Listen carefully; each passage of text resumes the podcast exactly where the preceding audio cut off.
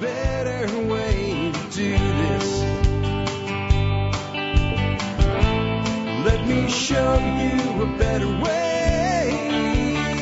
Hi, folks. This is Jack Spirko with another edition of the Survival Podcast. As always, one man's view of the changing world, the changing times, and the things we can all do to live a better life. If times get tough, or even if they don't.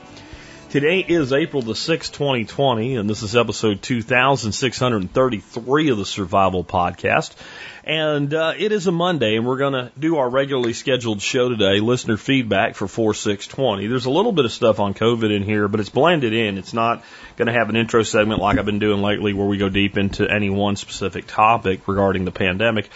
I don't, like I've said from the very beginning is, of this thing, I do not want to be all COVID all the time, even though we are the survival podcast, because there's other things to talk about. Um, I know some of y'all are stuck home and all, um, but that's a good time to think about the future and start doing stuff. I got a lot of stuff done this weekend. I'll start out by telling you um, some of the things I got done this weekend. Uh, Saturday, I spent most of the day working on tax paperwork. And I didn't want to. Who the hell ever does? But I did because it was very cold and very rainy. And I know some of y'all will laugh at me when I say, you know, 41 degrees is cold. But 41 degrees and blowing wind and, and lots of rain is pretty damn cold and miserable to be working outside. And yeah, I grew up in Pennsylvania, but I left and I went to Texas for a reason.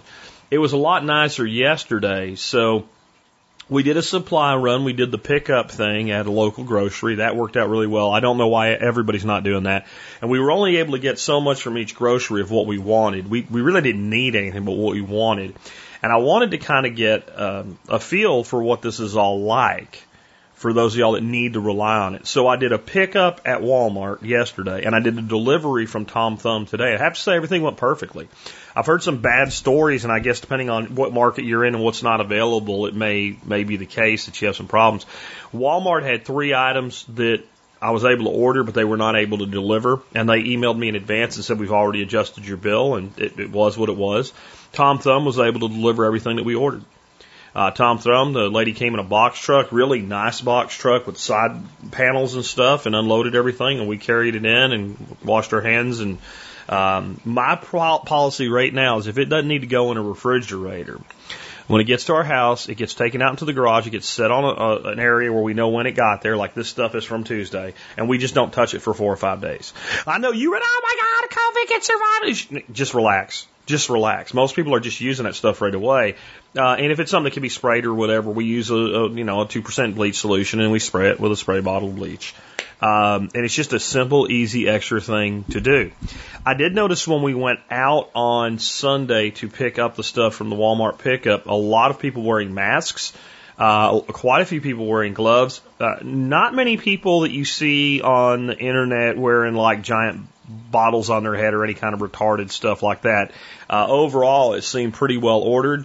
Walmart is funneling everybody in and out of one door. They're controlling the number of people in the store. That's actually putting more people closer together than if you didn't do that. It seems like a bad idea, but it's what they're doing.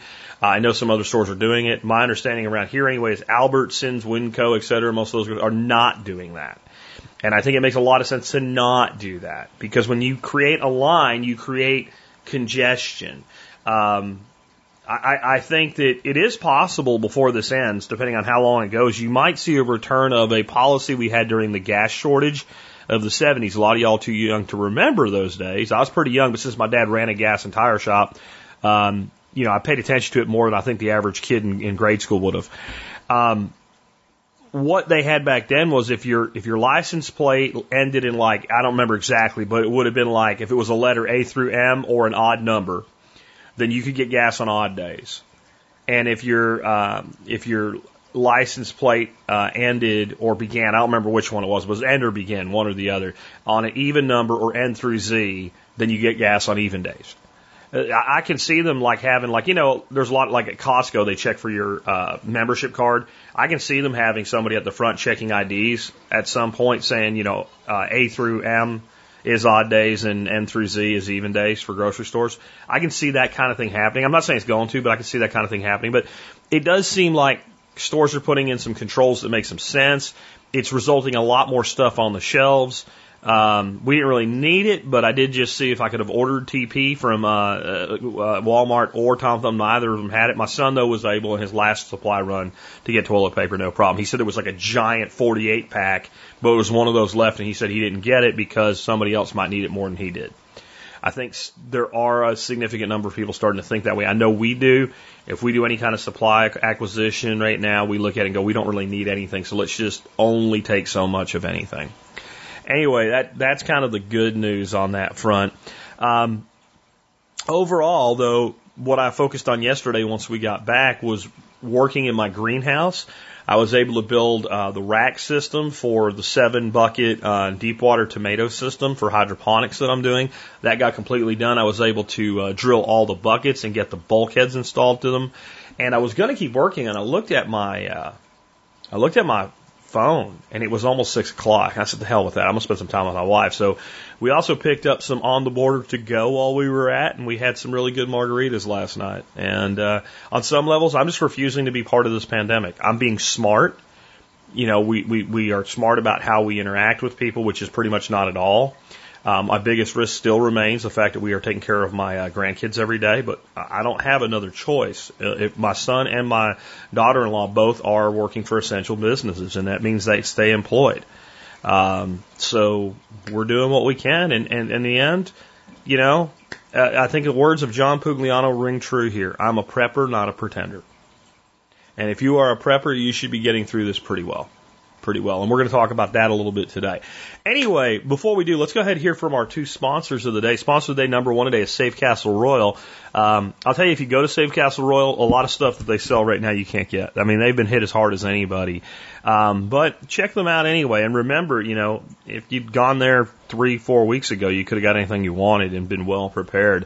Safe Castle is like a superstore for everything prepping. They're also the original survival podcast sponsor. Been with us since the very first time we took a sponsor. This is over 10 years now that we've had Safe Castle Royal sponsor us. Sponsor day number two, Jeff the Berkey guy Gleason. You can get a Berkey anywhere, but the Berkey guy is the person you should get it from. Why? Sponsored this show almost as long as Safe Castle, like nine and a half, almost 10 years.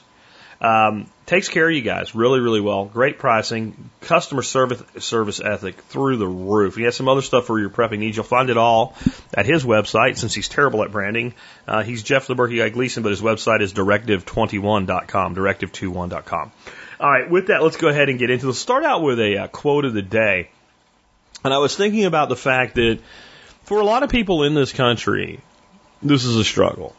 And as I said last week, on some levels, the first time we've been tested is like a whole in in the in the lives of almost every living American. Very few Americans alive today can really remember even let's say World War II, where we under rationing, or the Great Depression. And those that do are mostly were very very young and they have a skewed memory.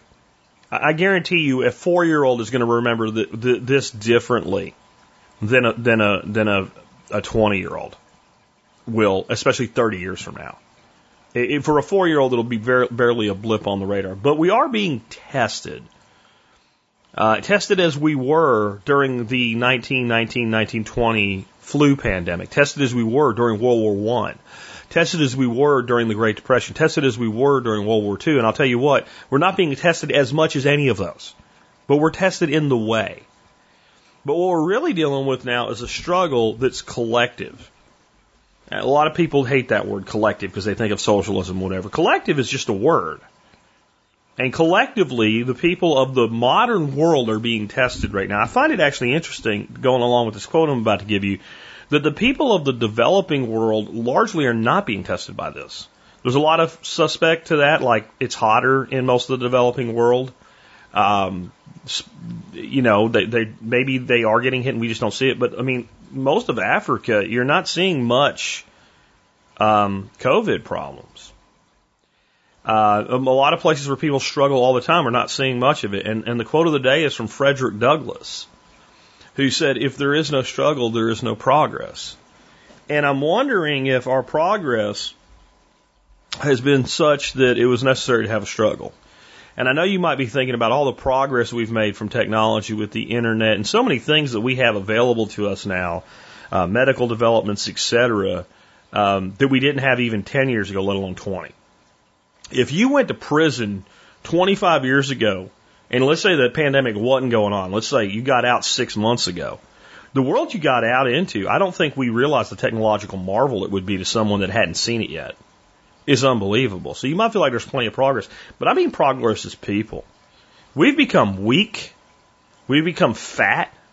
We've become poorly nourished. We've become lazy. We've become apathetic. I mean, we really have kind of languished, and I'm not just talking about America, I'm saying the developed world. Life has gotten really, really easy. Maybe it's coincidence, or maybe it's karma, or maybe it's biology and evolution. But maybe COVID is here to give us something to struggle against so that we can begin to progress again. I do think that the average person will come out of this with a little bit of a different attitude toward life. I think they'll make a lot more preppers. But see, prepper in of itself isn't really the point, is it? It's the mindset that makes someone a prepper in the first place. If you're a prepper, that means you're proactive in many aspects of your life, not just preparedness, because you're thinking about tomorrow versus today. Maybe the reason we're not progressing very much is everybody's thinking about today. What I have now, instant gratification. How can you progress? For all the, for all the use of the term progressive with leftist politics, how can you progress? And it's a part, again, another perfectly good word. We don't need to be afraid of because it's been bastardized by a political movement. How do you go for progress when you're only thinking about now? And the answer is you don't. Maybe that'll be something that good comes out of it. If there is no struggle, there is no progress. So see struggles as an opportunity to progress in your own life. Um, with that, let's go ahead and get into the questions that I have for t- you got from you guys today. Remember, if you want to send me a question for a show like this, jack at the survivalpodcast.com. Sometimes people are like, I didn't know your email. I have the most public email of any personality on the planet. It's a re- real email. It goes into my real email box that I read, and I don't have a screener or a PA or anything like that. I used to when I was in sales. I had a PA that filtered all my shit. Right? When I went into this, this is a personal business. I don't do that. That doesn't mean I'm going to respond to every email, but I generally read every email. There's one thing you can do to make sure that I at least know your email is for the show or because of the show. And that is put TSPC in the subject line. So do that. Put TSP in the subject, TSPC in the subject line. Send the email to jack at the survivalpodcast.com and then kind of clue me in as to what you're doing. Story for Jack, question for Jack, article for Jack, something like that in the subject line. And if it's a long one, man, make your point or ask your question in one or two sentences and please use the return key. I'm going to tell you right now, I have one eye that I can see out of. And if you send me a jumbled block of text, like a thousand words without a paragraph break in it, I'm sorry, I don't care. It could be the formula for making gold uh, out of lead. I'm probably not going to read it. I can't read it. It hurts my head. So make sure you put some paragraph breaks in your. And that's that's a good. My wife says the same thing when people post shit on Facebook and they put like 400 words without a single paragraph. I can't read this. So just a suggestion there as an aside. Anyway, um, the first question today comes from Marson. Now, Marson says, Thanks for your sermons about the keto diet. I've lost 10% of my body weight after eliminating carbs. Question, if we cannot eat keto, how do we pick least bad foods to consume? Details, if you had to rely on long-term storage food, either in a disaster or prolonged quarantine or just personal economic reasons, what should be consumed first to minimize the impact of those food? Are beans better than grains? Is rice better than wheat or pasta? Do we eat a little bit of each? Would it be better to alternate keto and non-keto meals? Any particular way of preparing those food to make them less bad. Of course, in a real shit hit the fan, nobody would care anyway and be happy to eat whatever they had. Thank you, Marson in California. Um, well, let's take this two different ways. If you're living on stores because that's what you have to do, I think the best thing that you can do to prevent it from causing you too much trouble is good old fashioned, not caloric restriction, but caloric limitation. So once you're in that mode, okay, of I have to use the food that we've stored.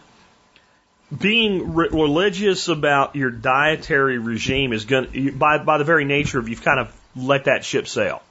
Right now, I don't have the things I need to eat keto. So you want to then figure out what your daily caloric requirements are. And then, because at that point, we're also rationing. So if you needed to lose a little weight during that time, maybe you run it 15, 20, uh, 15 to 10% deficit of your caloric yield. So you just calculate that the way you would for keto if you're doing caloric restriction with keto. And I would say somewhere in that neighborhood. And, you know, if you start to lose more weight than you need to, then you can go up to your daily requirement. And that's, that will help with the weight. It, it, it unfortunately may not help with some of the other things, but most diets are okay if we don't overconsume. The problem for most people, not all people, but most people, when they try to live on a diet that is mainly carbohydrate based, it is very difficult to not overconsume. And the more refined those carbohydrates are and the more simple those carbohydrates are, the more that's the case. And the more we restrict fat in those diets, the more that's the case. So we want to continue to put some fat in the diet if we're doing that. But what we do not want to do. Cause, so that's, that's just how you have to look at it if you're living off your preps. And your preps happen to not be keto. Okay? It's all you can do. Now, you're in a place where we're making strategic decisions. What you must not do is a diet that is not carbohydrate restricted and high in fat. You are literally killing yourself if you do that. If you made me pick between a high fat, high carb diet and a, a high carb, low fat diet, I'm going to go high carb, low fat. And I'm going to manage my calories. You have to. I have a family uh, relationship here where they're a married couple and the female in this relationship is doing keto my way. She's having great results. Her husband doesn't want to do keto, but is eating the keto food for dinner. He's gained as much weight as she has lost in the same period of time. You cannot combine the two if you're going to be getting 65, 75 or more percent of your calories from fat, you cannot be eating carbohydrates and do that. That is the sad diet that involves Cheetos and all the other crap and processed foods people eat. You absolutely can maintain reasonably good health on a carbohydrate based diet if you restrict your fat and your calories. And you can do better for most people, in my honest opinion, doing that keto with high fat, moderate protein, low carbohydrate. The two do not go together. Switching back and forth day to day, you're probably going to screw your body up. I don't have a problem with people that are keto that occasionally take a cheat day. Yesterday, like I said, we went to On the Border. I ate real tortillas and chips and salsa and their queso and I drank margaritas and I'm sure had more sugar in it they should have. I'm done though. I won't do that again for three or four weeks.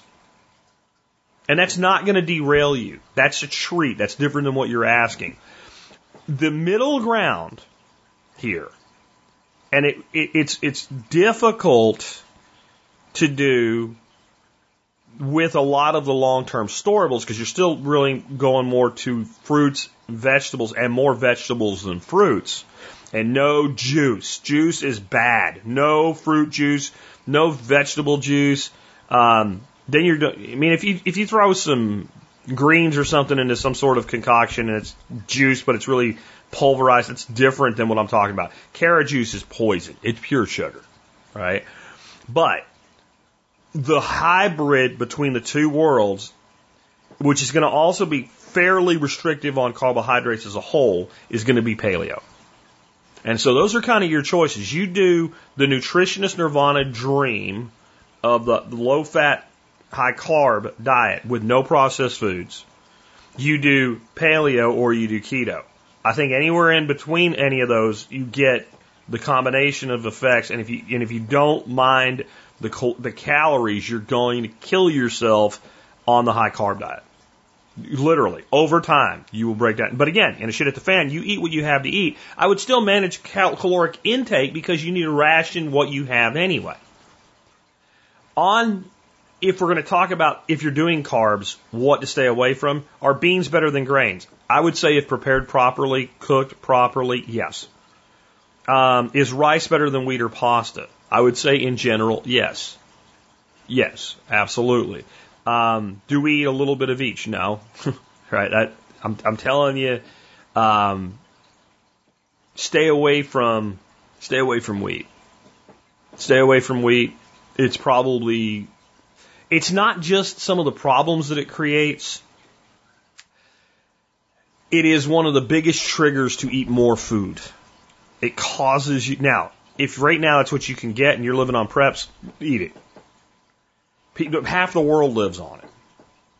But that's just kind of trying to balance nutritional advice here, uh, along with the uh, the need for acceptance of the reality that we're in. I've always said, like when people say, "Well, how do you prep if you're going to be keto?" Well, get a, get a, get a couple freezers and a friggin' um, generator, but go ahead and store those beans and rice. And if, if if the meat runs out, eat it.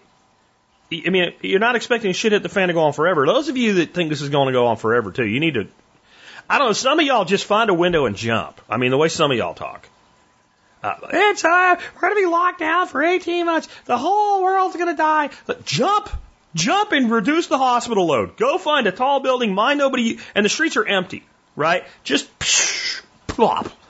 Um, but the good news is, I took a look at the case rates coming out of some of the hot spots in Europe that got on the restrictions that we're under right now before us. Uh, most notably, um, France was it France? No, Germany, Spain, Italy, and Switzerland. They're all on the backside of the curve right now. Their new case rate is in decline and it's slowly declining steadily and you're going to see it just plummet. We're going to do the same thing. We'll be a couple weeks behind them because we waited a couple weeks longer before we did it. And we also had a couple more weeks before it really got here, especially in a lot of places. And you're going to see that places like Dallas Fort Worth are going to have some bad weeks ahead, but we're going to look nothing like New York City. And, and, and the reason for that is really, really simple. New York City has 8.6 million people in 300 square miles. Dallas Fort Worth has a lot of people, 7.2 million people in like 80, 8,300 or 9,300 square miles, I think is what it is. That's a difference. Well, we're getting a case against high density settlements here. I've been saying that. Let's move on. Um, John, well, Baby Loves Farm says, sorry to wear you out with questions. Nah, man, John, send them on in. Uh, which do you think is best, aquaponics or hydroponics? I've been thinking about trying to get an SBA loan for my farm business and buy a hydro or aqua system. I'm thinking I can grow all my leaf greens and lettuce in the system and free up my beds in the garden to grow more variety. I just thought I would try to get your opinion since you've done both. The last two weeks, my business has spiked. I'm doing home deliveries and having people reach out to me on a daily basis. I know you're a busy man. Understand if you can't answer. Thanks, John. Well, the first response I would get to hydroponics or aquaponics, which is better, would be it depends. But you've given me the, what it depends on. Commercial production for someone who wants rapid product development for a booming business to free up other locations to plant other things. I will say for you, the answer is ding, ding, ding hydroponics. Right now, this instant, it is the better choice for you. You should do just that. How does that change if the it depends change? I think from an environmental standpoint, aquaponics is a better system if we're judging it for environmental reasons. If we're judging it for sustainability long term, aquaponics, because it uses all natural systems. If we're judging productivity, the learning curve, the guarantee of production, etc., hydroponics. And the reason is simple. If one determines that there is a deficiency in something in a hydroponic system, all one does is add it to the system. That's it. That's all you do. Now, what mitigates this? An aquaponic system, if you're primarily going to be growing greens, is about the easiest thing to do with aquaponics. When you start wanting to grow tomatoes and peppers and everything, there's a lot more uh, diversity and nutrient requirements and things like that um, but let's just also look at it this way. You have a business where you're spiking. What you'd like is more product right now. And then you can go to more long-term crops in the ground for long duration. If you're going to do aquaponics, you're going to set it up and maybe a month from now you'll start really having enough of a cycle running to start growing some food.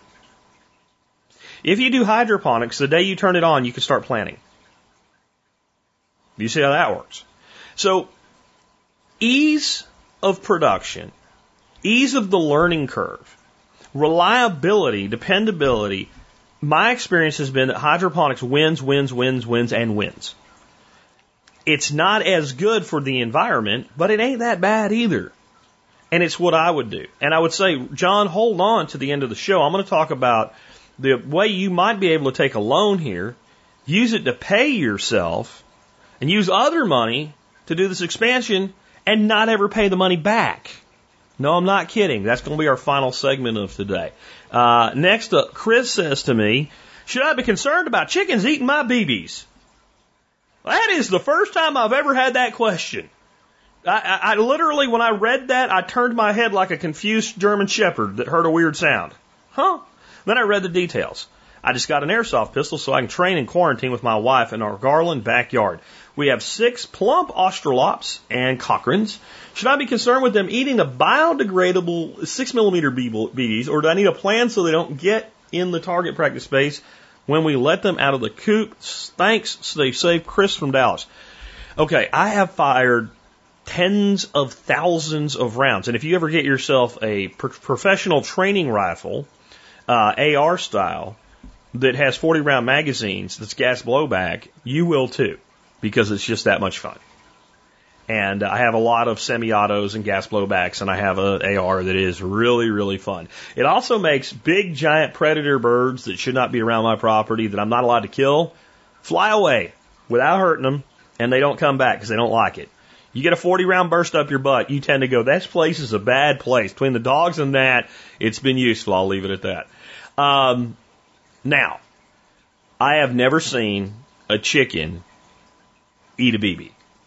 I did not have a large chicken flock, and I've never seen a duck eat one either. I have three little bantam hens, and I've not seen them eat any BBs. I don't notice a lot of BBs, and my target practice gets kind of spread out around the property. And I have three acres, though. I mean, most of my shooting gets done on about an acre. You have a much smaller backyard, you could have a high concentration of BBs. I could see a chicken like looking at that sucker and picking one up and, and eating it. And I don't think it will be a problem. I don't think it'll be a problem. Because I think that chickens tend to not eat things that do not benefit them, or they would all be dead by now. There's all kinds of things. Now, might they see it as grit or something, and might it possibly be a problem? I don't know. I would keep an eye out for it. I will tell you this, though. If you want to collect your BBs, it's not hard there's a couple ways you can do it. One is you can shoot at targets that are basically paper targets um, with a box with kind of a heavy backing, and at most 90% of them will stay in the box. In fact, you take the two flaps of the box and kind of shape them at like a 35, 40 degree angle inward, like a bullet trap, and that really will collect a lot of your BBs for you. It's not as much fun as shooting reactive targets. I, I really like shooting the um, like the one gallon apple juice bottles, they're about a perfect representation of the, the, the, you know, critical area of a human torso. That's kind of why I like them. And they thump for you, and they, but they don't fall over, so you get a nice feedback that you've hit them. Um, what you can do is is come up with a, a place, hang something up akin to a clothesline, and then get a blanket or a sheet, and kind of let it just drape to the ground. Maybe put a couple rocks on it so it has a nice bowing arch in it. Set your targets in there. And 90% of those BBs will end up on that sheet. When you miss, they'll hit the back and kind of roll down, and when you hit the reactive target, they'll kind of bounce, and some might bounce beyond the sheet, but if you set the area up big enough, most of them will end up on the sheet. When you're done shooting, you can just kind of pull that sheet so that everything goes and dump them out. Now, there's going to be some people that are going to flip out. You're going to destroy your gun. You're talking about a hundred dollar airsoft gun here. Just get some bearings on reality. Um, I have reused BBs a lot, and I have never had a problem. You're talking about a metal tube. These are not highly rifled, highly. This is a metal tube. It's basically an airsoft gun is like an automated spitball that shoots a really hard spitball. It's just like blowing it through a metal straw.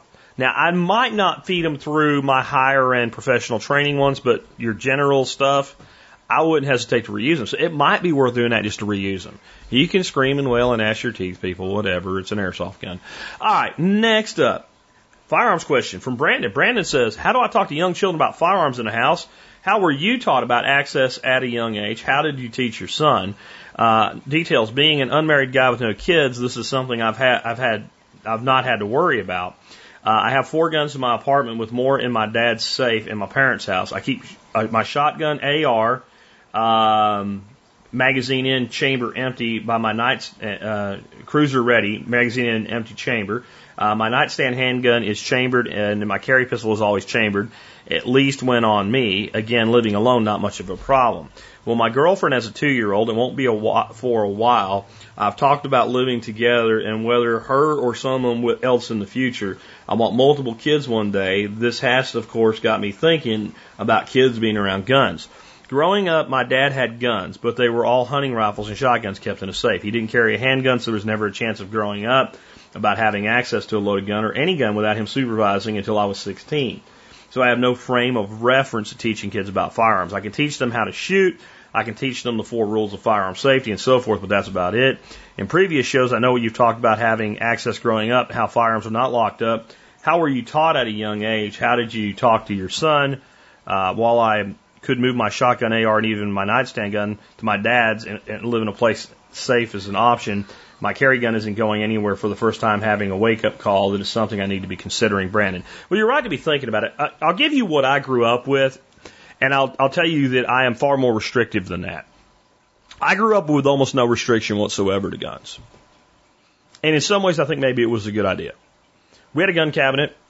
The guns went in the cabinet. That gun went in the cabinet, it was cleared. A hundred thousand million billion times. There was no way there was a loaded weapon in that gun cabinet ever. Now those were all hunting rifles, hunting shotguns.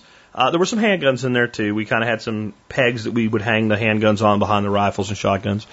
Um, but none of them were protection guns, other than you could certainly go get one if you felt the need for protection. Uh, the ammunition was stored underneath the gun cabinet in the cabinet part that was for ammo and cleaning supplies. They were both there and it was never locked. And the total number of times I put my hands on a gun when I wasn't supposed to was zero. Zero. Now, I had pretty clean, open ended once I was old enough to be considered responsible, which was about seven, eight years old. I could go in there and take one of those guns out anytime I wanted and wipe it down with an oil rag and look at it and inspect it and whatever. And no one would say a word. There were also adults in the house all the time. My grandparents were retired. My uncles were in and out of the house. My dad was in and out of the house. I mean, it wasn't really a big deal. And I think that's part of why I never felt the need to sneak a gun. And I, have tried to retain some of that with my, my son and then my grandson. By the time I was 13, I was running a trap line and I had a 22 rifle and I would just grab my trap gear and grab that rifle and go run my trap line. Or if I was going to go hunting, I would just grab my shotgun and go hunting. If I wanted to shoot in the backyard, I grabbed my 22 or my shotgun and I went out and shot. I don't think you can do that today without serious risk of getting a nasty visit that you will lose the results of from CPS. But that's what life was like, not just for me, but many of the young uh, people I grew up with. Girls, I don't think girls really would have ever been told no to that. They just weren't, most of the girls I knew in my teens were not interested. But that's what a gun, I mean, I could just get a gun and go. What I did with my son was when he was eight and my wife and I had just gotten together, she said, no, I'd be okay if you had a BB gun as long as it was always with you. He had a BB gun in about 15 minutes. I got him a little Daisy 105 PAL. And, um, so I took him out with that gun and I had him treat that gun like it was a loaded 3006 that could kill somebody. I taught him how to cross a fence with it. I taught him how to respect it. And I told him, I own guns and you ever touch one without my permission, I will own your ass. But if you want to touch one anytime you want to, all you have to do is come to me. And I will take you to the range. I will let you shoot it. I will show it to you. I will let you hold it. I will let you inspect it. As long as I make sure that it's safe and we learn together, you can always have a gun. This BB gun is your gun. This is your gun. You keep it. You take care of it. It's your responsibility. And when you show me that you can treat this gun the way that you should treat a 3006, we'll talk about getting you a 22. Now, the way I did that was I kept all the BBs. And when, when we would come home from using it, I would empty it and I'd say, wipe it down with your oil rag. I had a little jar with a little oil on it. Didn't really need it. It's not going to rust. It's freaking made out of tin or whatever. But you know, it, it taught him that, and you keep this in your room. I don't ever want to see you point at anything, etc. And the boy just did what he was supposed to do. That gun went in the closet. I never saw him play with it like it was a toy. He had toy guns. His friends shot each other with Nerf guns and shit like that all the time. That thing was never pointed anywhere it didn't belong. And a few years into it, he's about 10, I got him a little Marlin single shot 22. We would take it to the range and I kept that. I kept the guns in a, a locked area. As far as your nightstand gun, I'll recommend, I don't want to say too much about this. I just recommend that you maybe look for a nightstand that has a way to store a gun that unless you knew how to find the gun, you wouldn't be able to find it. There's nightstands that have things like David drawers, you open all the drawers, nothing in there, but if you were to stick your foot up underneath it, hook your foot and pull, there's a hidden drawer in the bottom, something like that. That goes a long way right there. I don't believe a gun can be a valid home protection gun with a trigger lock on it or in a safe. Because if I need that gun in the middle of the night, I need that gun in the middle of the night. Not while I'm trying to figure out what the combination is or find my key to unlock the damn thing. Now there's biotech safes and all. If that's what you want to do, that's fine. It's not what I've done. With my grandson, I pretty much had the same policy. He's still a bit young to go to the next step, but I often will go get one of my guns, which I keep locked in a closet upstairs. I probably shouldn't say that, but I mean, how do you have this conversation without saying it? Like they're locked and, and locked away. Um, and I will bring down one at a time and I will tell him the story of that gun. I will let him hold it while I tell him about it. And I will remind him constantly there's a laser beam coming out of that gun at all times. And if you point it at somebody, you cut them in half with a laser. We don't do that to our friends. And I reinforce that. And I tell him, you do not touch a gun ever without talking to me first. But if you talk to me, you can touch any of my guns you want. To test this theory, I have a Benjamin Crosman style variable pump 22 pellet gun. That boy, even at his age now, probably couldn't get two pumps into that gun on his best day. The pellets are locked away and hidden where they cannot be find, found. It is leaning up against the wall in my dining room. He could pick that thing up anytime he wanted if he wanted to. I've kept an eye on it. You can literally see that it has not moved because of the dust around the stock. It's a test. I'm not suggesting you do this. I'm just saying it's pretty low risk. Neither he nor my little granddaughter have gone, put a finger on that gun based on the conversation of you do not touch grandpa's guns without grandpa. But you can anytime you want to. And I think no matter how you decide, because I can't tell you how to manage your own household, but I think that is the key. You don't do it without me, but I will let you. I also think there's a point, and every child is different. But there is a point where if you're home alone and somebody tries to hurt you, you can shoot them. I, I mean, I know that sounds really, really harsh to some people, but it has happened where there's been several stories over the years of teenagers who have defended themselves or their family with a firearm.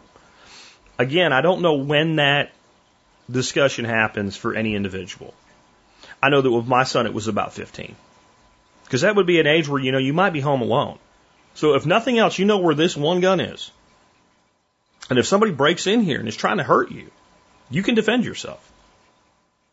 And again, I know that really disturbs some people. I can't help you with the fact that that disturbs you. What disturbs me more is that my son could have been murdered or raped or kidnapped while the means to defend himself were there and he was not able to avail himself of it.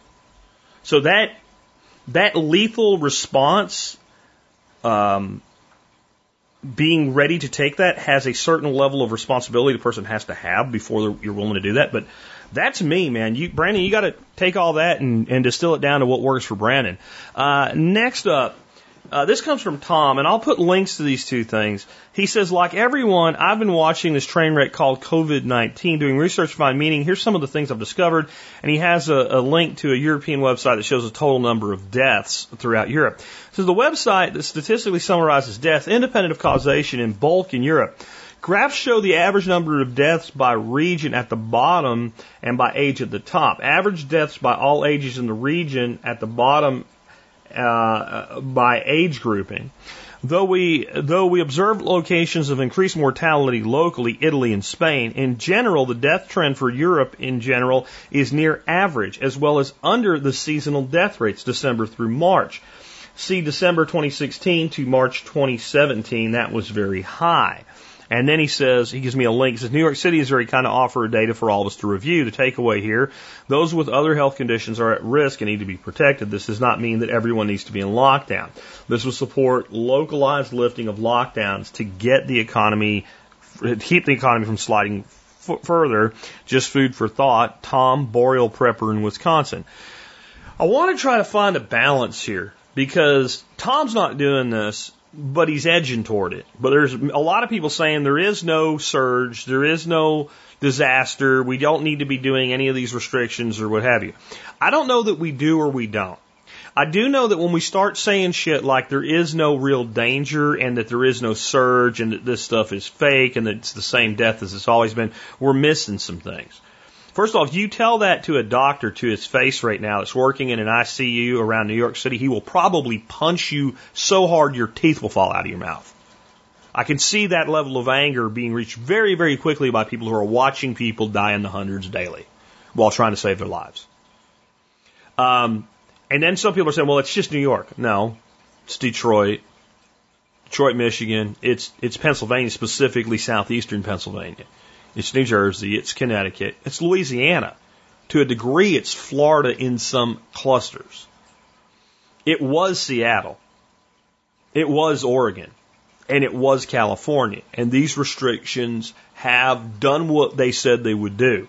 Do we need them to accomplish the same thing? Is a totally fair question. But let's not write off the underlying problem on the other side of it. I still contend the following about the underlying problem. Number one, the denominator is much bigger than we think it is. Anthony Fauci said yesterday during a briefing that the number's at least 50% bigger than they say it is. Well, that would mean if you have 300,000 cases that it's 450 minimum. I think that is so, so, so under the number. When you're going to tell me that as much as 80% of the known cases either have very mild symptoms that self correct or, are even asymptomatic. And the only reason you know the person had it is they had close contact with somebody that you know had it, so that's why they were tested. And you're going to tell me there's only 50% more. I think you're being intellectually dishonest and you know it. I think the number is much, much higher. I also think this massive death rate that you get, okay, the people who are most susceptible are the ones that you see out of that denominator. So it looks worse than it really is. It's still bad, but it looks worse than it is proportional to the whole. And I, I will go back to this. If a person has COVID, but is asymptomatic, and you don't have another compelling reason to test them, like they're in the household of somebody who was diagnosed and is having symptoms, how would you ever find them? And the answer is you wouldn't. And it's intellectually dishonest to infer that you would. And so what that means is you have a great deal of people who have like this whole no one's immune is bullshit. There is no disease that doesn't have people out there with some immunity to it. None. If if that wasn't the case, that everybody would be dead. Everybody on the planet would have died long ago.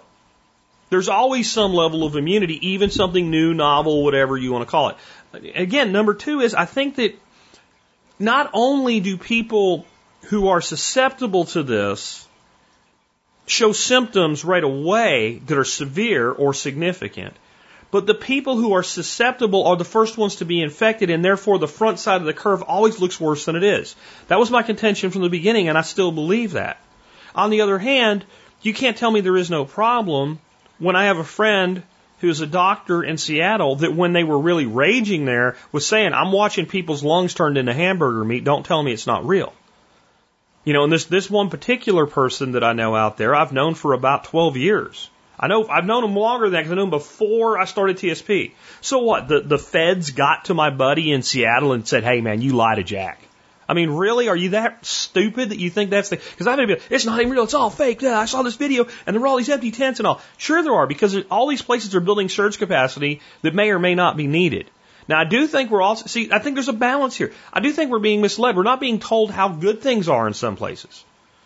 People are still flipping out about Washington, and I'm telling you, I'm telling you flat out, in Seattle, there's a drive-through testing facility that I've had daily reports of one dude in a hazmat suit looking bored or testing one person in a car. daily reports by a reliable source that that's what's going on there.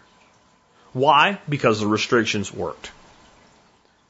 And there's a balance here. There's a balance here, and I think we still have yet to find what that balance is. But this is what I expect. If you want to know what I expect next, there will be, within the next 30 days, parts of the country, they will begin to lift restrictions. They will come with specific guidance and some mandates. Those mandates will include things like wearing a mask, even an improvised mask, which, no, it won't protect you from the virus. What it will do is keep your spit off of other people's stuff, which helps prevent spread. And I think you're going to have some places where, like, you literally will be approached by authorities saying, here is a mask, put it on or go home. Or you can go to jail. Whether I'm for that or against that is irrelevant to the it will happen. You understand? Like, my opinion about that, whether they should be able to do that or not, is irrelevant to you having to deal with it. No, I don't, just to be clear, I don't think that they should be able to force you to do it. But it will work. Just because I don't think you should be able to do something doesn't mean it doesn't work. And I also think that if something's the right thing to do, and you know it's the right thing to do, and it's mandated, you don't disobey the mandate just because you don't want to be told what to do. Now you're acting like a child. So I think there's a lot of things we can do to limit spread. I also think there's a natural curve here. And how much we're limiting it remains to be seen. But the bigger that denominator is, which is the total number of cases, which is not 335,000 in the United States, it has to be in the millions, folks. If this stuff spreads the way they say it does, that number has to be in the millions. The bigger that number is, the faster this curve goes and the more permanent the other side is. Because the danger is, and this is what they're afraid of, if they open it back up as the cases are dwindling, they may surge again. It's a legitimate concern. The bigger the denominator, the less likely, the more that natural curve's already occurred. Now, if you want to know why, in spite of the fact that I never thought this, this disease was bad enough originally to get this bad, I've not been surprised by anything that's happened. You can go way back to 2008 Maybe it was 2009, I'm not sure. But I did a show on pandemics and what it would look like almost 10 years ago. I'll put a link in the show notes today. Guess what? If you listen to it, it looks exactly like it does here. But just do not buy into the shit that there is no problem, that it's all a lie just to lock you down. Because I think, and I posted about this on Facebook, and it, it, it, it hurts my brain to see the way people respond to this. The government does not want you locked in your home. One more time. The government, tiny brain people, does not want this. They do not want this. They do not want this. They do not want this. If they could throw a switch and make this all go away, they would this second. They'd have done it yesterday. You're attributing to malice what can be explained through incompetence. They do not want this. They do not want this. They do not want this tiny brain people. They don't, this is not good for government. Okay? What you're saying is the, the dairy farmer wants 80% of his cows taken off the milking line because it benefits him. You are a tax cow. You are milked by your financial tits to supply the government with money and power. If you are home, not doing, not riding your, your, your, your stationary bike that puts energy into the economy, you are a milking cow not being milked. That's what you are. And now I still have to feed you and care for you, but you don't produce anything. They don't want this. That does not mean they won't take advantage of it. That doesn't mean they won't use it to grow the power and size of government. They'll use anything to grow the power and size of government. You know what days they use excuses to grow the power and size of government? Every one that ends in Y.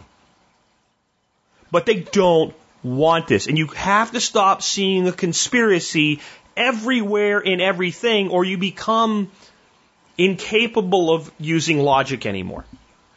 And it, what happens is that person becomes convinced they're the only one losing, using logic.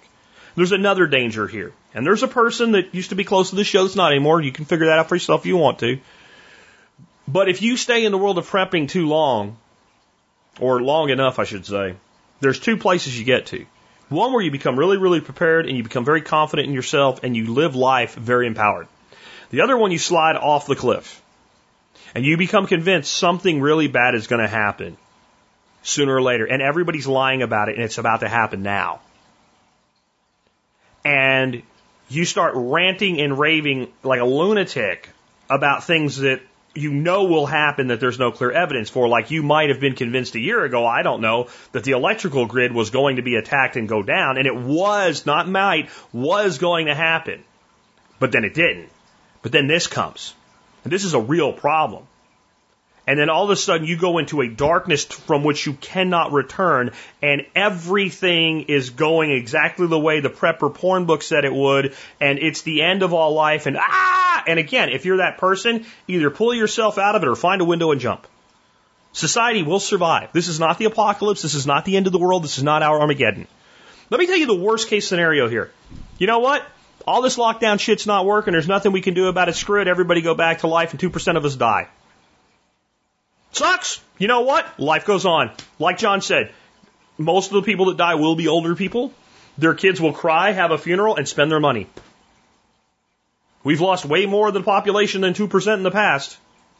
That's the worst case scenario. And most of the people are older people. And I, I have something else to say about this too before we move on. Immunity and innate immune response is key here. And this thing, we're like, well, we have 37 young people that were in great health and had no underlying health conditions, and they're dead now, and it proves it can get anybody. No, it doesn't. It proves it can get those 37 people, and we are not asking the question like, what was different about those 37 people? Do they vape? Was the guy that died a doctor in an ER that might have been exposed to 27 different versions of this thing, or two versions of this thing, and three other things at the same time, who was working freaking 22 hour shifts, seven days a week, barely getting any sleep? Was that who died? Was the person that died somebody that just, you know, they're not an alcoholic. Oh, you really, you know that? Did they just go on a seven day bender right before they got sick? Like the spring break or something where they were drunk every day? Does this person have a deficiency of a particular micro or macronutrient in their body? There is that too, but it can hit people outside of that group. But what it looks like from the, from the, the data that we have so far about 50% of the people who died from this within 6 to 12 months would have died anyway. Now, if that takes away six months or eight months with a loved one from you, God, that sucks. And I'm sorry. I'm sorry. But if we're talking about it as though it were the apocalypse, we're kind of missing something. So there is a middle ground here where we balance these two worlds. It's not a conspiracy that somebody made up and there is no such thing as COVID, which a person I highly respect told me that recently. And he was going to convince me with a million things. And when I brought up my friend who's an ER physician in Seattle, he had no answer to that. It was, it shut the whole thing down. You know, you can watch all the YouTube videos you want of empty tents. It doesn't, it does, it doesn't matter. There's places they're building massive. I, I actually think a lot of those places will never get used. And I think some of the reason is because of the social distancing. Not all of it, but some of it. Every single place is following this curve. I put out graphs today of, of four nations in Europe. You can see it, looks the same, and it's all in the same timing. And if you if you factor in when they put the restrictions in, it's all exactly the same. You know, there's some variations, but the overall macro of the curve is the same. So it is real. It's a problem. And no matter what we should be doing, we know what they are doing and we have a pretty good idea of what they're to do. And you need to figure out how you deal with that rather than rant and rave that's the end of the world or rant and rave about how wrong it is. Now you can point out that I'm all for pointing out mistakes. Not using hydroxychloroquine early is a mistake. I'll point that out. But in the end, you're still going to have to deal with it. That's why we talk about Quercetin and zinc. Because that's the thing that you can do that might help you, maybe. So that's what you do. You de- that, that's where the mindset needs to be. What do I do to deal with this and come out of it as good as possible? And we got more on that coming. One last thing before we leave that though. The underlying illness thing is getting way glossed over by a lot of people. Let me read what it says on the New York report. And again, I have a link to it in the show notes today. Underlying illnesses include diabetes, lung disease, cancer, immunodeficiency, heart disease, hypertension, asthma, kidney disease, and GI liver disease. Um, the number of Americans that have one or more of those conditions is huge, and there's one they left off that is probably the most prominent underlying condition that affects this out there obesity.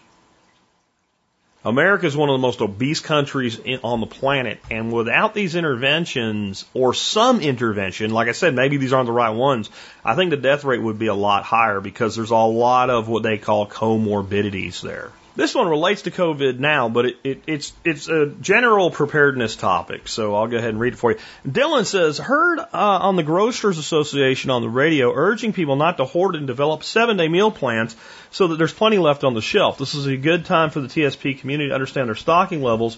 When I heard this, I thought of your quote, when the supply is dry, they lie. I'm sure the supply is just fine, like the president says, but that's the whole point of storing 30 days because you never know when it's going to not be fine. Uh, and it's out of supermarket news, and I'll uh, I'll put a link to it. Okay, so tr- generalizing this, I have been teaching a 30 to 60 day supply of all needs for your readiness plan for over 12 years. From the if you go back and listen to the first two weeks of TSP, like episodes one through 10, I get, I don't even know, but I, I just about guarantee you in there, you're going to hear me say something about 30 to 60 days minimum preparedness. Of all things, that's food, medical supplies, money, everything. You need to be able to be self sufficient for minimum 30 and better 60 days. And I've always taught that once you're there, if you do that again, you got 120 days. And then you can get through almost anything that would come your way. And that is the mindset we need to be in. And the problem for me right now is I can't teach people to do that right now because it's difficult.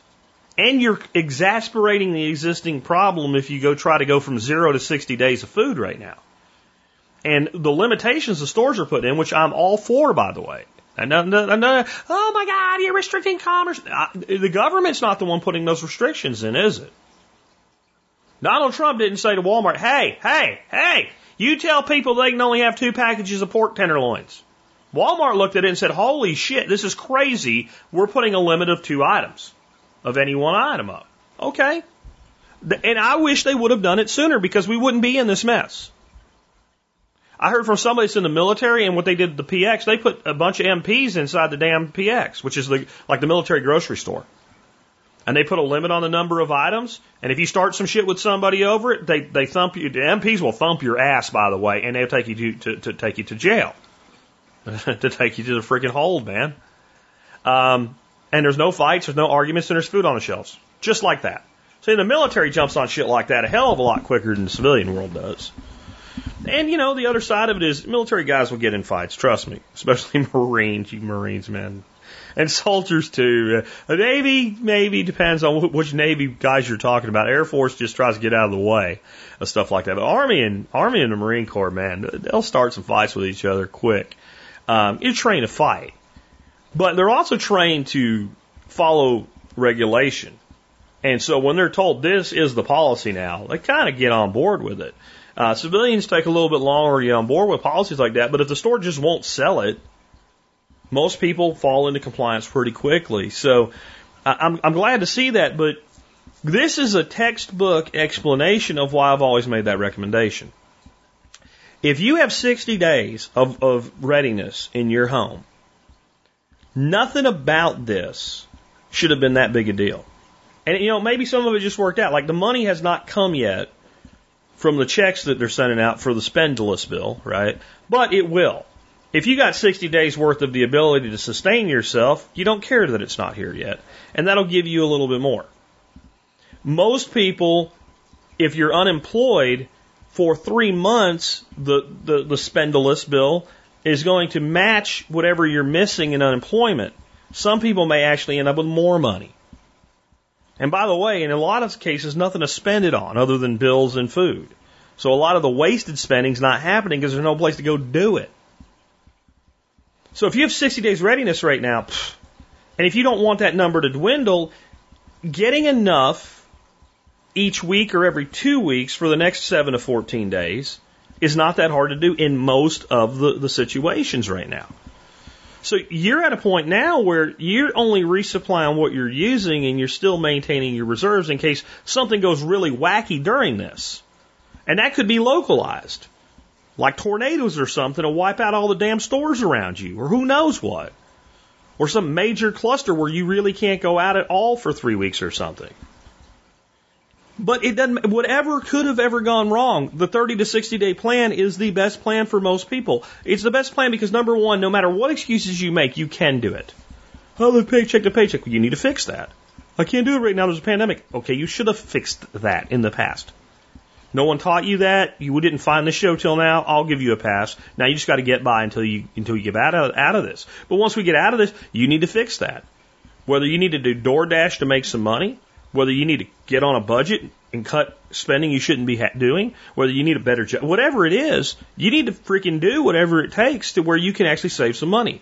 And in a single year, there is no reason that the average person in this country, which is still the wealthiest country in the world, cannot be in a position where they have the ability to pay their bills for 60 days. Now that might be savings they really don't want to do it with, but it's there in case they need it. And they can't just stay in their damn home for 60 days if they had to. They may be bored. They may be down to some stuff they really don't want to eat, but they should be able to live and not have their life that much altered. Pay all your bills and feed yourself for 60 days.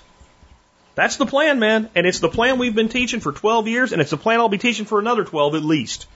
If COVID don't take me out or something else don't take me out, I will probably do my last episode of this show It'll probably be about damn 30 years of it. That's kind of what my mind has on a timeline. Now, by the time I get there, I might be doing three or four days a week instead of five.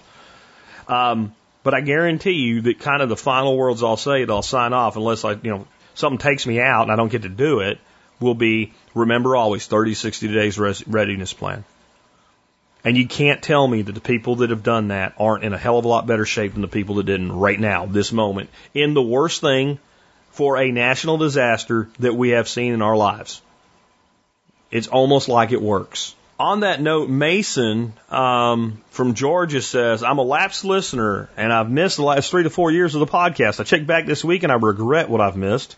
I was a Perma Ethos founder, former CryptoGoats miner, and soon to be renewed MSB member. Tonight, I'm spending my first night on 5.7 acres with 700 feet of creek footage my permaculture mind is brimming with possibilities. Georgia's shelter in place started at 6 p.m. today.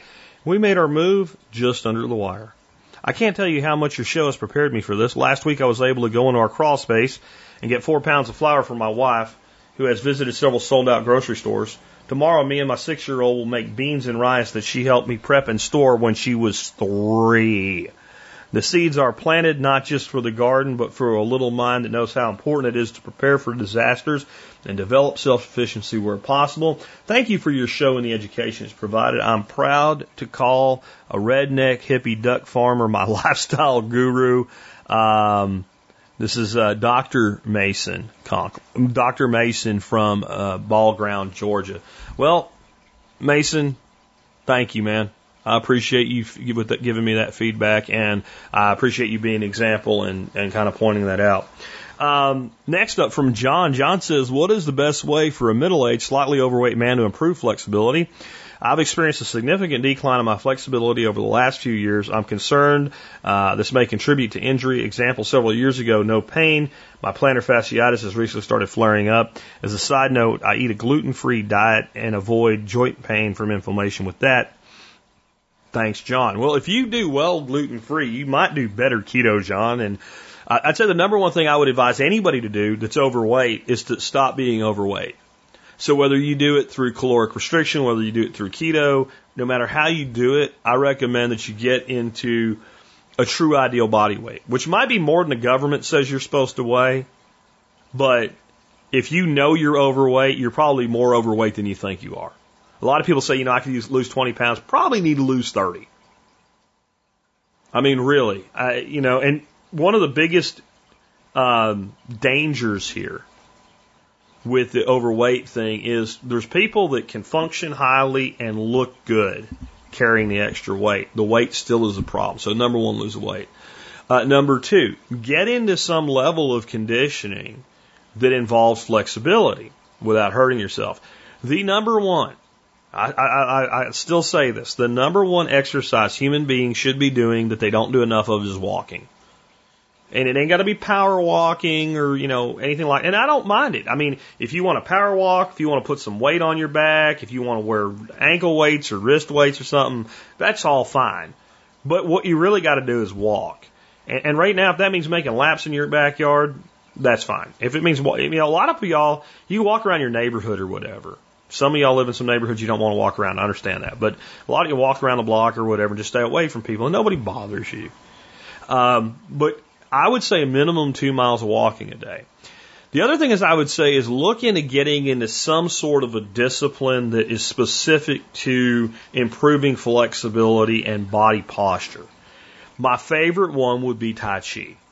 And that can be as simple as get yourself a DVD or a download or something that I bet you there's Tai Chi. I never even thought of this. I bet there's Tai Chi apps that work with like Apple TV and shit too.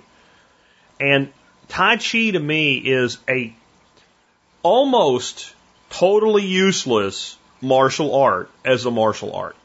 I say almost totally useless because I believe a Tai Chi practitioner who trains in other true combat martial arts will be better at those other combat martial arts because they will have better posture, they will have better stance, they will have better balance, they will be better all around. But if you only take Tai Chi, I find it to be a fundamentally useless martial art. And you can show me whatever videos you want, and I'll show you a Tai Chi master getting his ass beat by a plain old MMA amateur rank fighter. Okay? I'm just saying. So I'm not recommending Tai Chi for its martial art component. However, I will say, I bet you anybody who is a martial artist that also does Tai Chi is probably better at that martial arts for it. One reason is the flexibility and the balance and the posture that it brings. Uh, kind of my second to it and very, very similar discipline is Qigong.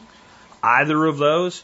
Yoga would be right up there. Well, I put yoga and Tai Chi at the same level of effectiveness in different ways. And just basic simple stretching is, is, is a huge thing that you can do and don't bounce when you stretch. Um, as old as I am, I could still bend over and put my palms flat on the ground with my legs straight because I stretched all the time. I've always stretched. I can, you know, lay down and do a, a, hurdler stretch, grab my toe and by the ball of the foot and pull it back with my back straight. Um, if you're not there, do what you can. And the key with stretching to me is you take it to where it almost hurts and hold it, but don't hurt yourself. Then come out of the stretch and you'll find when you go to where it almost hurts again, you can go further. And doing that three or four times in each stretch, going just a little further, or if you get to the same point and you're getting to that point where it starts to hurt, stop and hold. And hold for a 10 count, a 20 count, whatever works for you. But I'll tell you straight up, as you lose weight, your flexibility will naturally improve as well. But Qigong, Yoga, Tai Chi, I would pick one of those. Um, I don't. If anybody's got an app that you would recommend for any of those, I would. I would. You know, say send it and we'll put it in the show notes or whatever in the future. Um, let me tell you why I like Tai Chi, especially right now though. I have always found yoga to be something I don't enjoy. I just don't. I don't enjoy it. And even though as you progress through Tai Chi, you will get into some poses that you will hold that will be every bit as stressful as at least moderate yoga poses. So it's not that I don't like kind of the pain, I guess, the threshold of pain that you push with some yoga stuff. It's that it's just boring. It's not a movement discipline, it's a posture discipline. Tai Chi and Qigong both are movement and posture disciplines. And the movement and the flow that's in Tai Chi is very good for me anyway, for the mind. And I know people get a lot of mental benefit from yoga. I don't. And I've found in talking to people that have tried both that people tend to get the mental benefit much quicker and much more regularly from Tai Chi because the movement itself puts one into a rhythm and God, I think that's beneficial right now. So I would say to many of y'all out there that aren't even having these problems, if you're looking for something to develop right now, it would be better to, to train with a practitioner that can correct your form and what have you. But getting a good instructor led app or video, Tai Chi is a wonderful art for what it is. Uh, next up, real quick, Stephen from Detroit, and I'll put a link to this as well in the show notes for you. Uh, Henry Ford Hospital in Detroit, Michigan, is leading a hydrochloroquine study. Um, they are going to be taking it as a prophylactic. So healthcare workers obviously are being exposed to COVID at a very high rate. We have kind of a known percentage of them that get infected. We don't need a control in our study because we know how many get infected without any protection. Uh, so you can also say they did or didn't have masks or whatever. All that data exists. Entomo- uh, epidemiologists can go through that and sort data tables so they're happy. But they're giving a certain percentage of these people hydroxychloroquine as a preventative, um, and that's good. And it, I'm, I'm, I'm very glad that they're doing that, and I think they'll find that it is quite effective. One thing I, I keep saying though is I really feel this medication is not being used properly right now by the majority of people using it. What they're doing now is they're taking people that are probably going to die without it and giving it to them. And that sounds great, except those people are probably going to die with it in a lar- to a large degree. And this is what I think people need to understand. The virus itself, which is COVID SARS 2, is not the problem in of itself. It is the condition of pneumonia and lung damage that it leads to. Well, if you take someone with bad, bad pneumonia and lung damage to the point where they need a tube put down their throat and to be on a respirator. If you had a magic wand and could go, ta-da, and the virus immediately left their body, they still have a problem. That pneumonia and that lung damage is still there. There is a flat reality to this, and this is backed by the data, it's backed by science, it's backed by doctors. That this is average numbers because there's outliers but a person gets the disease and they present with symptoms at about day five if they're going to have significant symptoms at all. They have a fever, they have, you know, difficulty breathing or whatever, and they go to the doctor or they go to the hospital and they get a test and they go, ding, ding, ding, you have COVID. But if they're not in really bad shape and don't need to be in a hospital, they're sent home with almost no treatment whatsoever and told to hydrate and hope about day 10, they come back with severe pneumonia and they end up in the hospital, and then they're giving these experimental treatments. It is that five day window in which we know they have this, and they're not yet in the hospital that we need to address whatever weakness in the innate re- immune response there is. And one of the ways that we see that looks like it works to do that is a combination of hydroxychloroquine and zithromycin, aka a Z-Pak you may or may not need that. And there is a cardiac risk for some people with the zithromycin, which we can determine really, really quick, either through medical history or a simple EKG that we can do with a $100 attachment to an iPhone if that person falls into that risk group. In which case they could still be given the hydroxychloroquine without the zithromycin. And supply is not an issue. They've stockpiled 29 million doses and they're still making more of it. And Trump's point last night that he kept trying to make is it won't kill people. We know that. We've been using it forever. And it might help. So let's try it.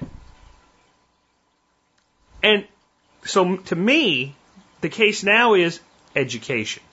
I want you to know this, and I want you to not shut up about it to your loved ones. And if you have a loved one specifically in, in a known risk group by age or underlying condition and they get COVID, they need to say, I want this now. And if their doctor says, well, I can't, bullshit then you need to find a doctor who can. And my understanding is the executive orders out of people like Cuomo in New York, since the FDA has approved it for off-label use, have no teeth. They may exist, but they have no teeth. Now, I have heard in some states the pharmacies will refuse to, to fill the prescription. If that is anybody involved in that decision making, you have blood on your hands. Because you're denying a medication that might help to a person who might need it. And to me, you have blood on your hands for that.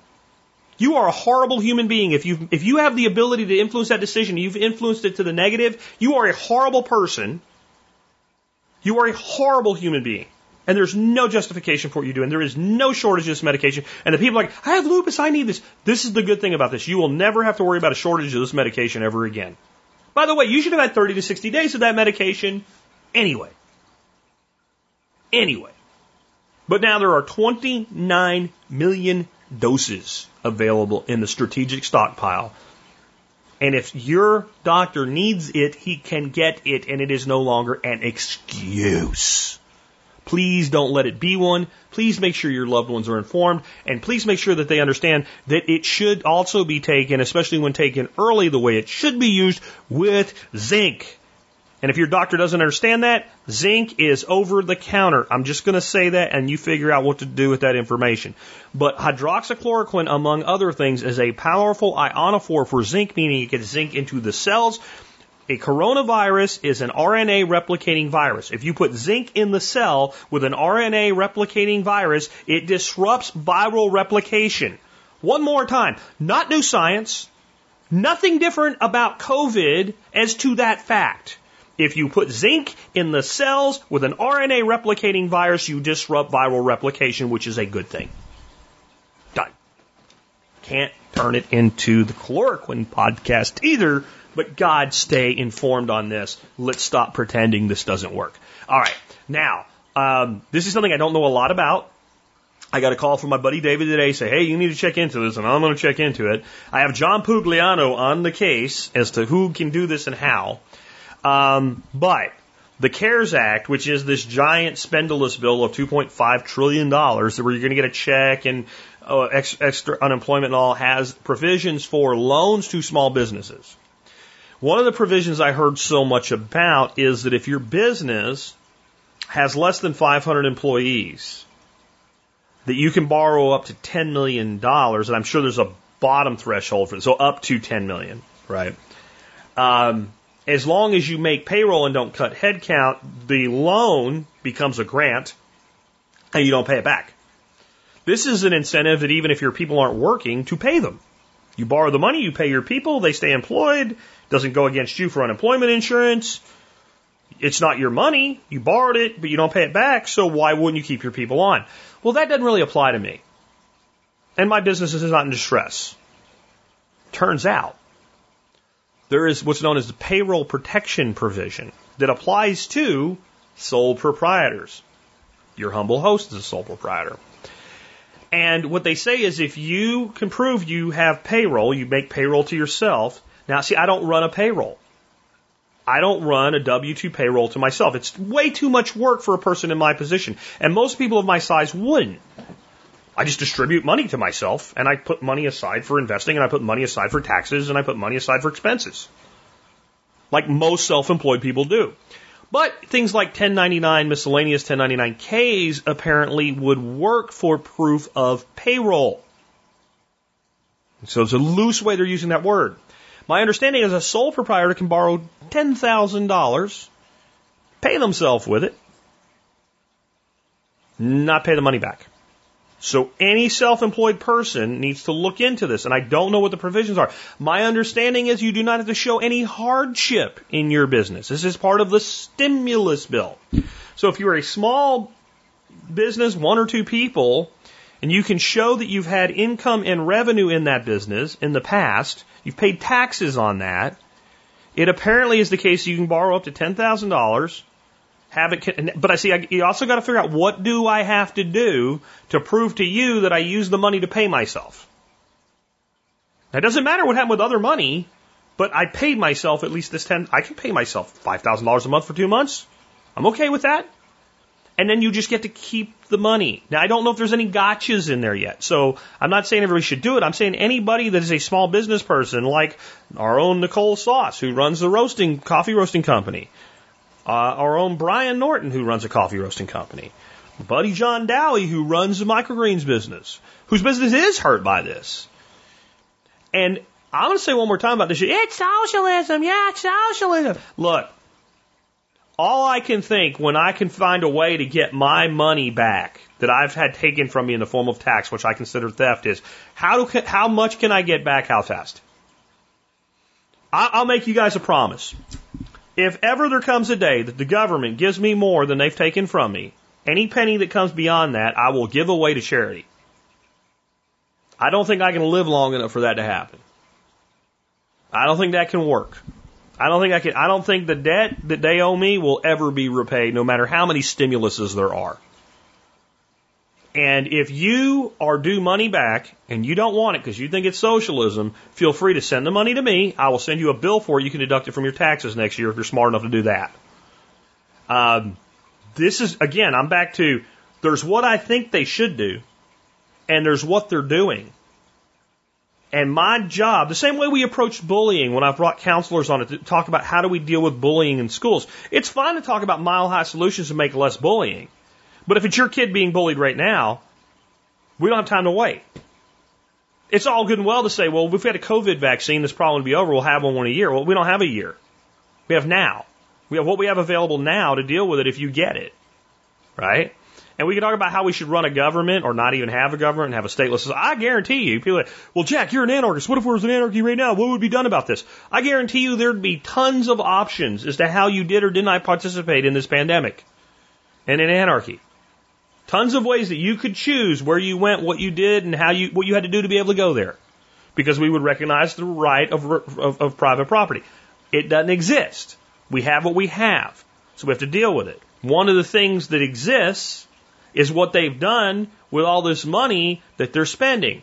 And instead of bitching that it's a it's a handout to big business, you need to figure out how you can participate in it, which includes informing your employer about this. Some of you are laid off. You need to like get with it and go to your employer and say, "Hey, look, you can bring us back. You can borrow this money. You can pay us to stay home on payroll and you can keep it and maybe you can borrow more than you need to do this." And maybe you can make the business better so that when we come back, we all have something to do. I'm telling my son today, you need to talk to your employer about this. They have a part-time guy who they've let go. He's a fireman, so he's still got work on the other side of it. They could reduce my son's hours, let him work three or four days a week, bring the other guy back, pay everybody their full rate, their typical full rate, they do run payroll. They have more than just those employees. They could basically use this money to make payroll, have everybody work a little less to be able to better deal with it, not cost them a dime, and maybe expand their business while this is going on so they're ready to hit the ground running when it ends. If that applies to you and you don't do it, you're just stupid. Right? It, it, it, the, the, morality is I, really what you're saying is I don't, it's too much work and I don't want to figure out how to do it. Because the morality's bullshit. There's not a damn one of you that say that that really you have an opposition to it. Because I guarantee you, when your $1,200 check comes or whatever the hell it ends up being, you ain't going to send it back. So these other things that are a gift to big business, what have I said for years? Stop bitching about business and get in business. Stop bitching that businesses don't pay tax and have a business so you can stop paying so much tax. And they still take more than they should, but at least you've done something about it. This is really, I, I can't wait to hear what John has to say about this. I, I kind of put him on the case and I expect to hear from him on Friday's show about it. But any information you guys can provide, I would love to have, and I will disseminate to the audience. With that, we've wrapped up another episode of the Survival Podcast. Remember, right now is a great time to become a member because I am stupid, and I made a promise, and I never break them, even when they're stupid promises. And I'm keeping the MSB on sale for $25 a year. That does apply to recurring memberships until the national lockdowns end until the federal government says, hey, governors, y'all do what you want now. Because right now, just one thing on that, the president doesn't have you locked in your house. Your governor does. The, the federal government put out guidelines and the governors decided at their own speed what to do. Texas, we didn't go to a stay at home order until last week. We were at just a social distancing order. It doesn't really look much different, by the way. But when the when the federal government says, "Hey, y'all don't have to do this everywhere anymore," the sale goes away. But until it's twenty five bucks, discount code is twenty five bucks. And if you spell out twenty five with T W E N, no, don't do that. Two five bucks is the discount code. If you have any trouble signing up, let me know. You can find out how to do that at the survivalpodcast.com at the members tab. Uh, next, you can always do your online shopping where? tspaz.com. If you do your online shopping at tspaz.com, you help us no matter what you buy. And I've got something new for you today. But I'm going to go short with it because I did talk about it on Friday. It is Sacred 7 Mushroom Extract Powder. Sacred 7 Mushroom Extract Powder. It is called Sacred 7 because it's made up of seven mushrooms, all of which have been found to have anti-cancer properties. This came to be my nurse Amy. She gave me a study that goes along with it. We're using five of these seven mushrooms were tested for reducing what's known as a cytokine storm during cancer treatments, which is a real risk. And her her assertion was if it does that for cancer treatment, and we know it does because this study conclusively says that it does reduce the incidence and severity of cytokine storm, it might do the same for someone if they get COVID because cytokine storm is one of the big complications where people end up on respirators and are where the immune system goes into overdrive and keeps attacking its own cells. So, that was her reasoning. My reasoning was this.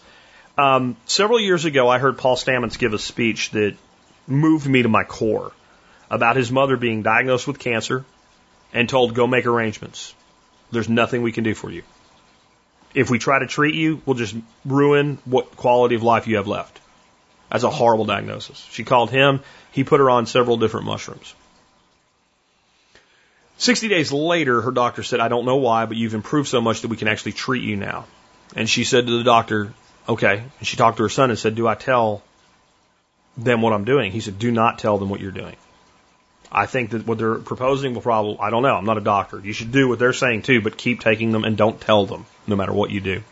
He ended that talk with, and that was five years ago when I spoke to my mother this morning.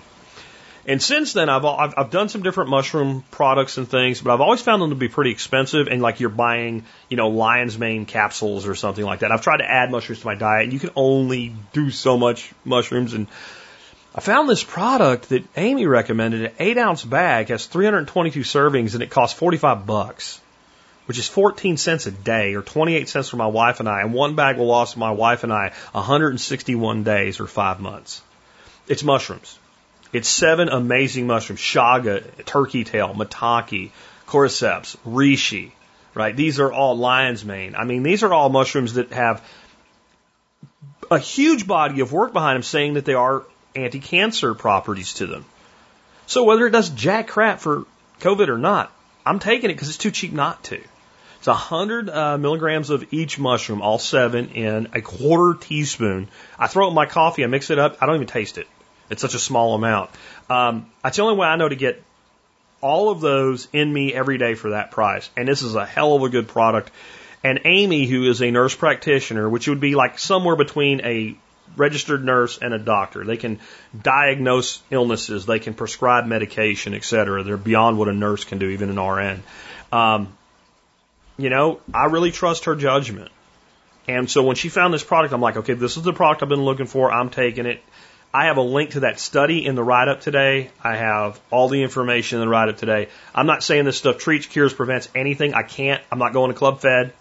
I'm not a doctor. I don't pretend to be one. All I'm telling you is a registered nurse practitioner making an evaluation who said, I want to do whatever I can for my husband. Because Doc is older than you think he is. Like, he makes fun of himself being old and all. One of the reasons he does that, he really is a lot older than he looks. You know, Bones looks like he's freaking 55 years old. He is not. I won't say how old he is, but he is not. In fact, he looks like he looks like a good 50. He's not even close. And he has some underlying health conditions. So Amy was looking for something that might be a benefit. This is what she chose for herself and for him. I'll tell you one thing about those two. They love each other. She's chosen for him. She's, she's done her research.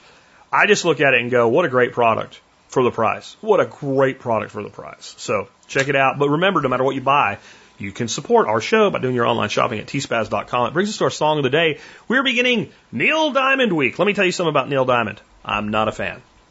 Don't dislike him. Just not a fan. I do not have a Neil Diamond themed Pandora uh, station, for example. Um, I have a bunch of stations, some that I've been training since 2013, I think. It's one of my oldest ones. I have a Bob Seger one I've been training since 2013, seven years. I don't think I have a Neil Diamond song on any of my, my Pandora stations. I even have a James Taylor. So I'm not a huge fan, but I don't dislike him. I'd never heard this song before. Turns out it was his first single and it's called Brooklyn Roads. And maybe I need to real rethink. I mean, Neil Diamond's to me has always been kind of cheesy, chappy, Vegasy kind of thing. With, in my mind, up you know, in the same vein, differently than like a Barry Manilow or something. Um, but this song, again, was his first single. Here's what Neil said about this song: I just signed with MCA Records, and I wanted to stretch my creative writings. This is the most literal and personal story I've written up to that point. Brooklyn Roads told of my youth and my aspirations. I love the freedom of being able to write something without the charts in mind. Wow. Okay, maybe I'm wrong. maybe I need to give Neil another chance. And I started thinking about the the music that I do know of by Neil Diamond and how it's all very story based. It's all very narrative based. And I'm sure some of it's based on fact and some of it's based on fantasy, but it all tells a story. And I really like that. The story of this includes things like how being a kid in school, he didn't really give a shit about school and created his own world of dragons and stuff by doodling and drawing it. Man, if that doesn't take you back to being when you were in school, I just don't know what kind of childhood you had. Maybe, maybe you, did, you didn't have to worry about that because you was homeschooled and you got to follow your dreams anyway. But for a lot of us, man, I think this song really even if it's not exactly the same way your childhood was and your youth was, you'll relate to it. And, and man, John Adam, this is why you pick the songs and I don't, so that we get exposed to things like that. With that, it's been Jack Spirko with another edition of the Survival Podcast.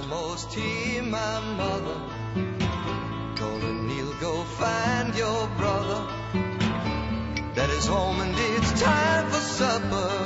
Hurry on. See two boys racing up two flights of staircase, squirming into Papa's embrace. And his whiskers warm on their face, where's it gone? Oh, where's it gone? Two floors above the butcher, first door on the right. And life filled to the brim as I stood by my window and looked out on those Brooklyn roads. I can still recall smells of cooking in the hallways, rollers drying in the doorways, and report cards I was always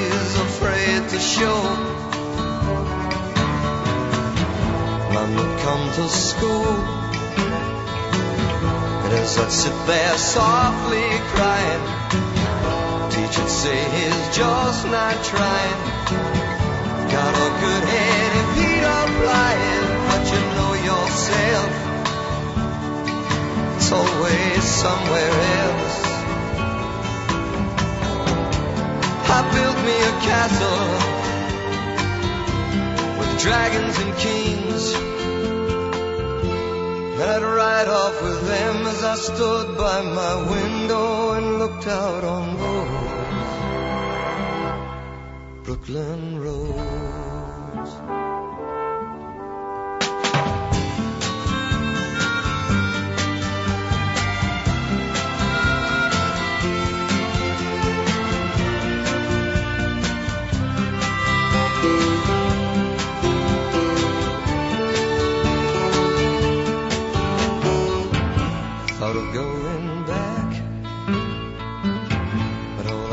Are strangers' faces and all the scars that love erases. But as my mind walks through those places, I'm wondering what's come of them. Some other young boy come home to my room. What I did as he stands by my window and looks out on those Brooklyn roads? Brooklyn roads.